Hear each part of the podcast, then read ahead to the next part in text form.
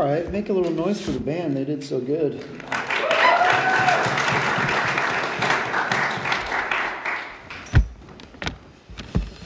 All right, you look tired. It's perfect. Yep, this kid's already asleep. Perfect, perfect, perfect.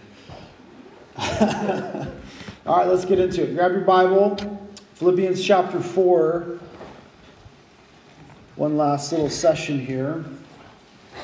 You open, I just want to ask you a question. I think you know the answer to it, but does a teenager worry? Does a high schooler or junior higher ever have anxiety?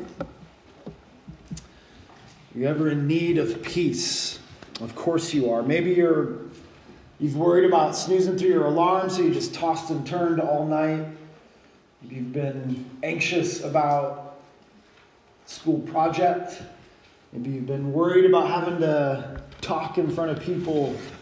Uh, anxious about, I don't know, your peanut allergy or why there's so much gluten in the world. I don't know what you're anxious about. Maybe you've been worried about some weird little wood figurine with Pastor Scott's face on it murdering you in the night, and so you just gave it away. I don't know. I don't know what you're what you're worried about or anxious about, but if we're honest, we worry about a lot of stuff.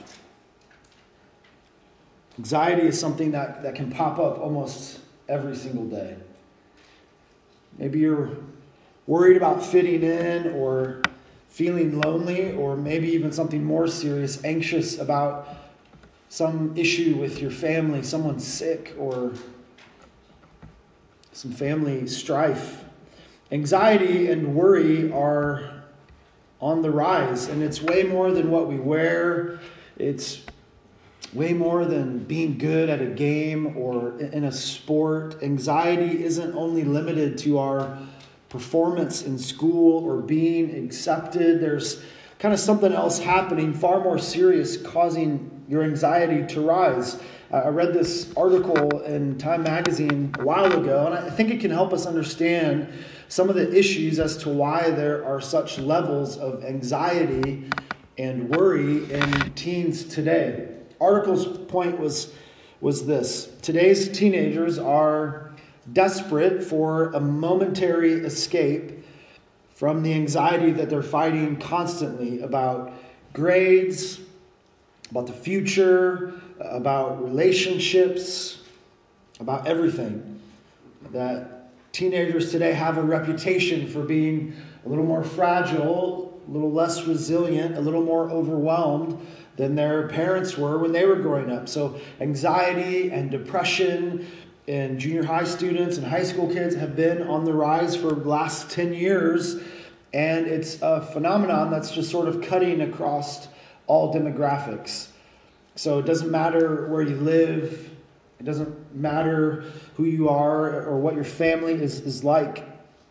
Just a few years ago, it was reported that more than like 6 million teens have an anxiety disorder, according to this Mental Health uh, Institute. 6 million teens struggling with anxiousness and worry, and most experts believe that that number is more likely like 25% of reality. So it's more like 24, 25 million teenagers really struggling with anxiousness and, and worry. Uh, it's a, a, boring article, but here's sort of the its argument. The reason why is that you are the post 9/11 generation. You're raised in an era of both economic and national insecurity. You've never known a time when terrorism wasn't a thing, or a time when school shootings weren't normal. And perhaps most important, you're developing into your teenage years at a time when technology and social media are just transforming society. So, being a teen today is it's a pretty draining full-time job. You have schoolwork, and that hasn't changed, but you're worried about that more, you're worried about your family, you're worried about your future. You get hit every day with all kinds of stuff about like climate change and tolerance issues and hate crimes and terrorism and every bit of news around the world, it runs the risk of feeling really personal. There's no line separating your world and the world that you perceive through your screen on your phone. So I don't know how much of that article, you know, we would totally lean into and embrace all the way, but there is something going on with teenagers today. I believe there's always been worry and anxiety in teens, but there's some circumstances in our world right now that are undeniably a factor. In your anxiousness and in your worry, there seems to be more things to cause you to really struggle with it, to feel anxious more and, and worried more about life. So, why is this a problem? Well, for the young teenager, especially the young teen who's a Christian, we've been arguing the last two days that you're meant to be someone who has joy in the Lord. You're not called to a life of anxiousness and worry. Rather, you're called to have a life of joy, of peace, uh, a life where you're daily rejoicing in the Lord, a life of stability, a life of security. Not because of you or anything that you've done, but because of your relationship with Christ. Because you are in Christ, you're not meant to be dominated by worry. You're meant to have this invaluable, permanent joy. So, how does a young Christian maintain their joy in a culture like this? As we return to Philippians this morning, we have a text in front of us that's really going to help. And we're reminded again, I just kind of want to put this on your mind again that, that believers are to be those who can and should rejoice in the Lord. They're to be those that have joy in life, and it's very stable and it's very permanent, even in the midst of a life where we're all admitting there's a lot to be worried about. There's a lot going on, but the Christian's joy, let me just kind of say it again, it isn't affected by circumstances. It doesn't change based on the number of things that you have to worry about. You have an unchanging reason for joy, and it's a real joy, and it's a joy that God wants to help us protect. So, how does He do that? Well, we're going to see this morning God offers us His peace in replacement to our worry. I might say it this way worry and anxiety are going to leave you joyless. Those two things just can't coexist worry and joy in the Lord. They aren't friends, they don't go together. Like the dude's room behind us and like cleanliness. Sorry, dudes. They just, they just don't mix. Those two things don't belong together. So, to help us have the joy that we're meant to, maybe just a big idea to help because we're tired, but instead of worrying, instead of being anxious, God wants to guard my joy with His peace. Shorter version I, I need to let God guard my joy in Him with His peace. Let's just read our, our text together, and I'm going to do my best to keep this short, but just I want to I want to show you how we can have this incredible promise of peace. We'll start in verse 2 of Philippians chapter 4. Paul writes this I urge Euodia and I urge Syntyche to live in harmony in the Lord. Indeed, true companion, I ask you also to help these women who've shared my struggle in the cause of the gospel, together with Clement also and the rest of my fellow workers whose names are in the book of life. Rejoice in the Lord always. Again, I will say, rejoice. Let your forbearing spirit be known to all men. The Lord is near. Be anxious for nothing, but in everything, by prayer and supplication with thanksgiving, let your requests be made known to God. And the peace of God, which surpasses all understanding, will guard your hearts and your minds in Christ Jesus. Rather than being consumed by worry, these believers are instructed of the peace that can be theirs instead. And these are the things that they need to do, and possibly these are the things that they aren't doing, and they're missing out on God's peace because they aren't doing what they should be. And as we learn from them, we can apply this to our lives too. Maybe these are the things that we need to do. Maybe this is why we're being robbed of joy that we're meant to have in the Lord. Maybe this is why we're so anxious. And, you know, I've worried about stuff before. I'm sure you have too. And it isn't that, it isn't that fun, is it? It's not that enjoyable uh, of experience. So we can have lives that enjoy the peace of God instead of those moments, those hours and maybe days, maybe even weeks you've worried about something, maybe longer. So we need this. Instead of worrying and being anxious, God can guard my life with his peace. And this is how to do it. Before we get to that incredible promise in verse 7, Paul gives sort of three principles, three exhortations here that we need to think about if, if our lives are void of, of peace. Here's the first one to replace worry and anxiety with God's peace. Number one, we need to restore broken relationships. Not what you're expecting, huh? He, he writes this I entreat Euodia and I entreat Syntyche to agree in the Lord. Yes, I ask you also, true companion, help these women who have labored side by side with me in the gospel, together with Clement and the rest of my fellow workers whose names are in the book of life. Paul mentioned these two ladies by name here. If you've ever been maybe mad at the name your parents gave you, it could be much worse. So he's, he's mentioning these two ladies by name and he's using really strong terms, like the strongest terms that he can to get their attention. It's a serious request. It's like the way your mom or dad gives you sort of that final, hey, it's time for bed, and you know, like, I need to listen to this. Like, I need to get off the couch and go to bed now. I can, I can hear it in their voice like, this is the last one. That's what Paul's doing here. It's like, do this right now kind of request.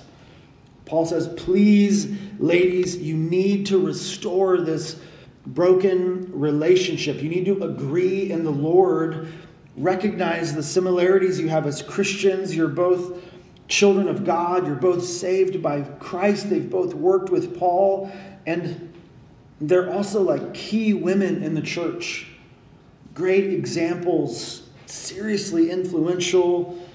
Very likely they had not only led many to the Lord, but had been a part of the discipleship of many people in this church as well. These are godly ladies. Something's come between them. And that's kind of a good reminder for us that this can happen to anyone. No one is immune from from a, a, relationship getting into trouble. None of us immune from issues that can divide us. And this division, it's keeping them from joy. Maybe it's something small, like a few comments. I, we don't really know. Perhaps it's something really big. Either way, something has come between these two ladies, and that friendship is now in really bad shape.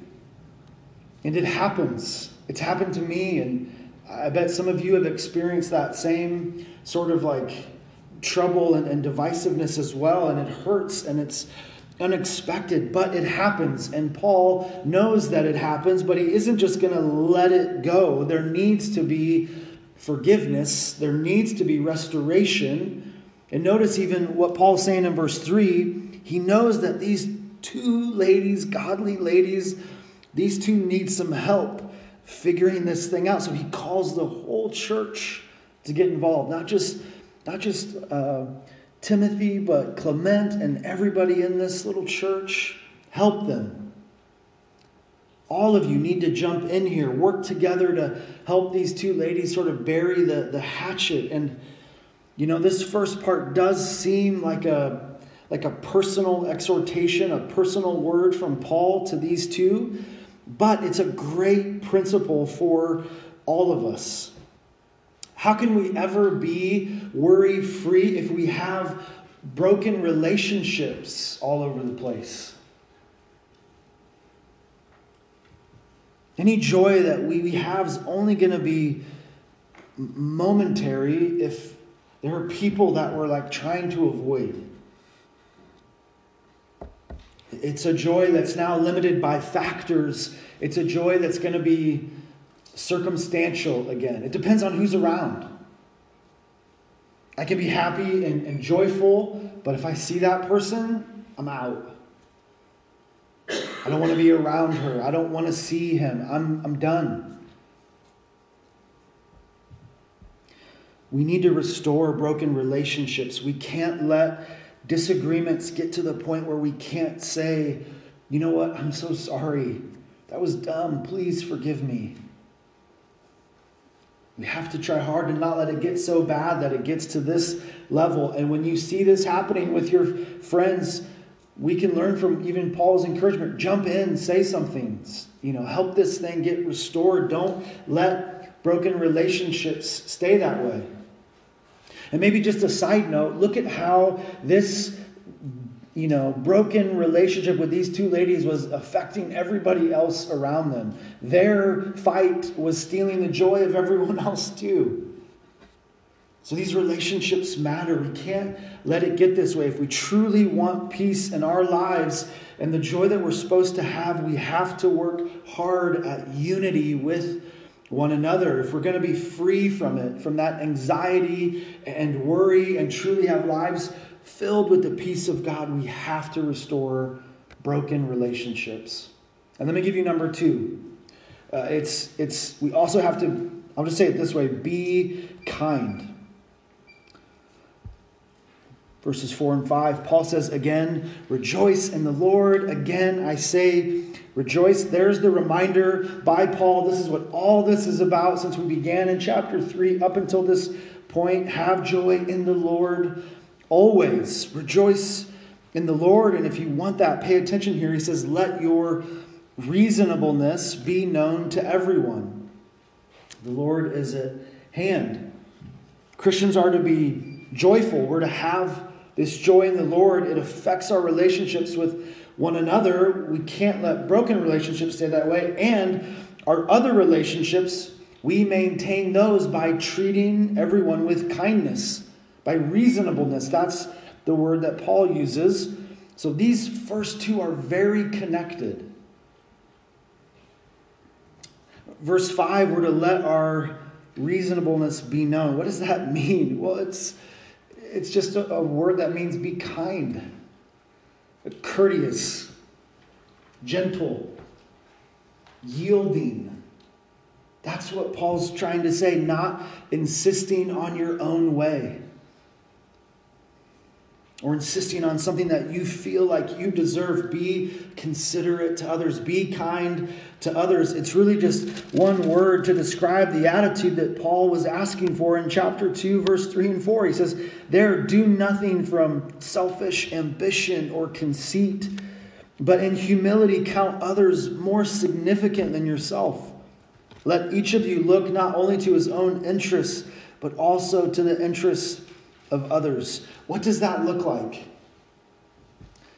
It's being kind. It's looking out for others' interests. It's putting others above yourself. If we're going to have God's peace in our life, we need to live this way. Why are we to be reasonable? What reason or motivation does Paul give? He says, because the Lord is at hand. It means the Lord is near. And I do think it's true that as you know, as God, He sees everything and there's nothing hidden from God. He knows everything that's happening. He's close, He's near all the time. But I believe Paul's pushing this a little further too. He's saying that His return is close. Time when Jesus will come back is, is near. It could be in, at any moment, and that's motivating to Paul. We've been talking about that over the last few sessions. He's so anticipating that moment when he'll finally get to see Jesus face to face. He can't wait for it. That's just to be encouraging to us as we think about how to treat one another. Jesus could come back today and I don't want to be fighting with somebody. I don't want to be being rude or mean to somebody. I want to be found by Christ, living the way He's called me to live, being kind, being considerate to others. Let me flip this for a second and just maybe start to put it in the negative. If you want a life of anxiety and worry, keep putting yourself first. If you want to lose out on the joy that you're meant to have as a believer, be inconsiderate, be rude, be mean, be selfish, avoid other people, look out for number one only. It's a great way to do it. If you'll do that, I promise your life will be consumed by worry. If you want guard or if you want God, sorry, to guard your life with his peace, Paul says, be kind. Be reasonable with others and do it because our Lord could return at any moment. Instead of worrying, instead of being anxious, you can experience peace from God, and this is how to do it. Restore those broken friendships and relationships. Be kind. And number three, Pray about everything. I have a good friend who, who's often told me, don't worry about anything, rather pray about everything. Maybe you've heard that too, but that's exactly what Paul's saying here. No matter what that thing looks like, no matter what it seems like, you do not need to worry. Instead, you need to pray. And listen, Paul's not saying that because he doesn't think they have anything to really worry about. Not at all. He knows that their life is bad. I wish we had more time to go over the details of what these believers in Philippi were, were, were facing, but it dominates a lot of this letter. That's why he's encouraging them to sort of deal with the persecution they're facing, to work on unity, why they need to have joy in Christ, to be on guard against all the false teaching in their community. There's just so much going on in this little church. Real problems, real stuff, real things to worry about. And Paul still says, don't worry, just pray. I mean, how can he say that? Don't worry, really, with all these circumstances. And you may think that exact same question like, what about you, you know, your life? Don't worry. Really? with all the things that I have going on, don't worry with this, this sickness that I have to deal with and, and face. None of my other friends have that, but I'm, I'm dealing with this. Don't worry, really. With what I am waiting for at home when I get off the bus, don't worry about all that stuff. Yeah, don't worry. Paul's instruction to the Philippians, guys, it's just as true for them as it is for us today. Don't worry, not because your circumstances aren't tough, but don't worry, listen, because of who it is that's in control. That's why we don't need to worry. The Bible tells us over and over and over God is in control. And He loves you and He cares for you. And He has told you to not worry and pray instead. Hebrews chapter 4, verse 15 because of Jesus, our high priest, the author of that book writes, Therefore, let us draw near with confidence to the throne of grace. That's God's throne, so that we may receive mercy and find grace to help in time of need. Worrying is it's such a tricky thing. And we do it we worry about stuff honestly because we don't like to admit that we're not in control. We get anxious, we worry, we stress because we want to be in control so bad. And we think that that worry, that anxiousness might help. That we can fix this thing on our own. And I have a, I have a lot of, of stories of, of moments where I've been worried, where I've been, you know, anxious about what's going on. Uh, I think of one, and it's it's not to jinx your bus ride home, but a summer camp. We'd had a great four days in the mountains. Everything was going great. The buses showed up on time for once. It was awesome. Everybody's loaded, and, and I get out in front of the buses just to get home and back to the church to help with the unloading process. And as the bu- buses are making their way down the mountain, one of the buses just happens to, to kind of get stuck as it rounds a turn. And it's a bad stuck. So bad that they have to call like a huge wrecker tow truck to get this bus out. And it's a huge delay. The thing's like four hours away.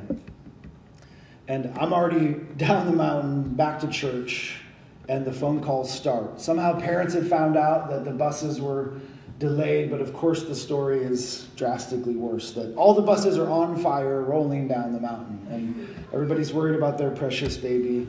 You know, is everyone okay? And, and please stop. Please stop telling other parents the buses are on fire. Everything's fine. We just got a little bit of a delay. But for hours and hours, I was so worried because I wasn't there and I couldn't get back up because the, the buses were actually causing, you know, the traffic to not, you couldn't get by them. So for hours, I'm just a mess. I was no fun to be around. I, I made everyone around me's life just miserable because I'm so worried and so anxious. And you know what I got for all that worry? You know what I gained from all those hours of being anxious? Not one thing. I didn't gain one thing. Only made it so much worse for myself when things are a mess and it, it's going to happen. God's word tells us to pray.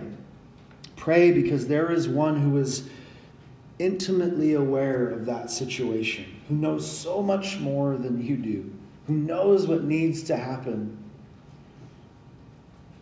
You hear what that verse said in Hebrews? Why pray? So that we may receive mercy and find grace to help in time of need. I wouldn't find out for a couple days, but interesting, those buses were delayed, and we had a student at camp who turns out needed some medicine for a condition that he had. He didn't have it with him, but it was at camp. And if we had been on those buses, he would have been in real, real trouble. It's so interesting to see how God orchestrated all that to potentially save a young kid's life.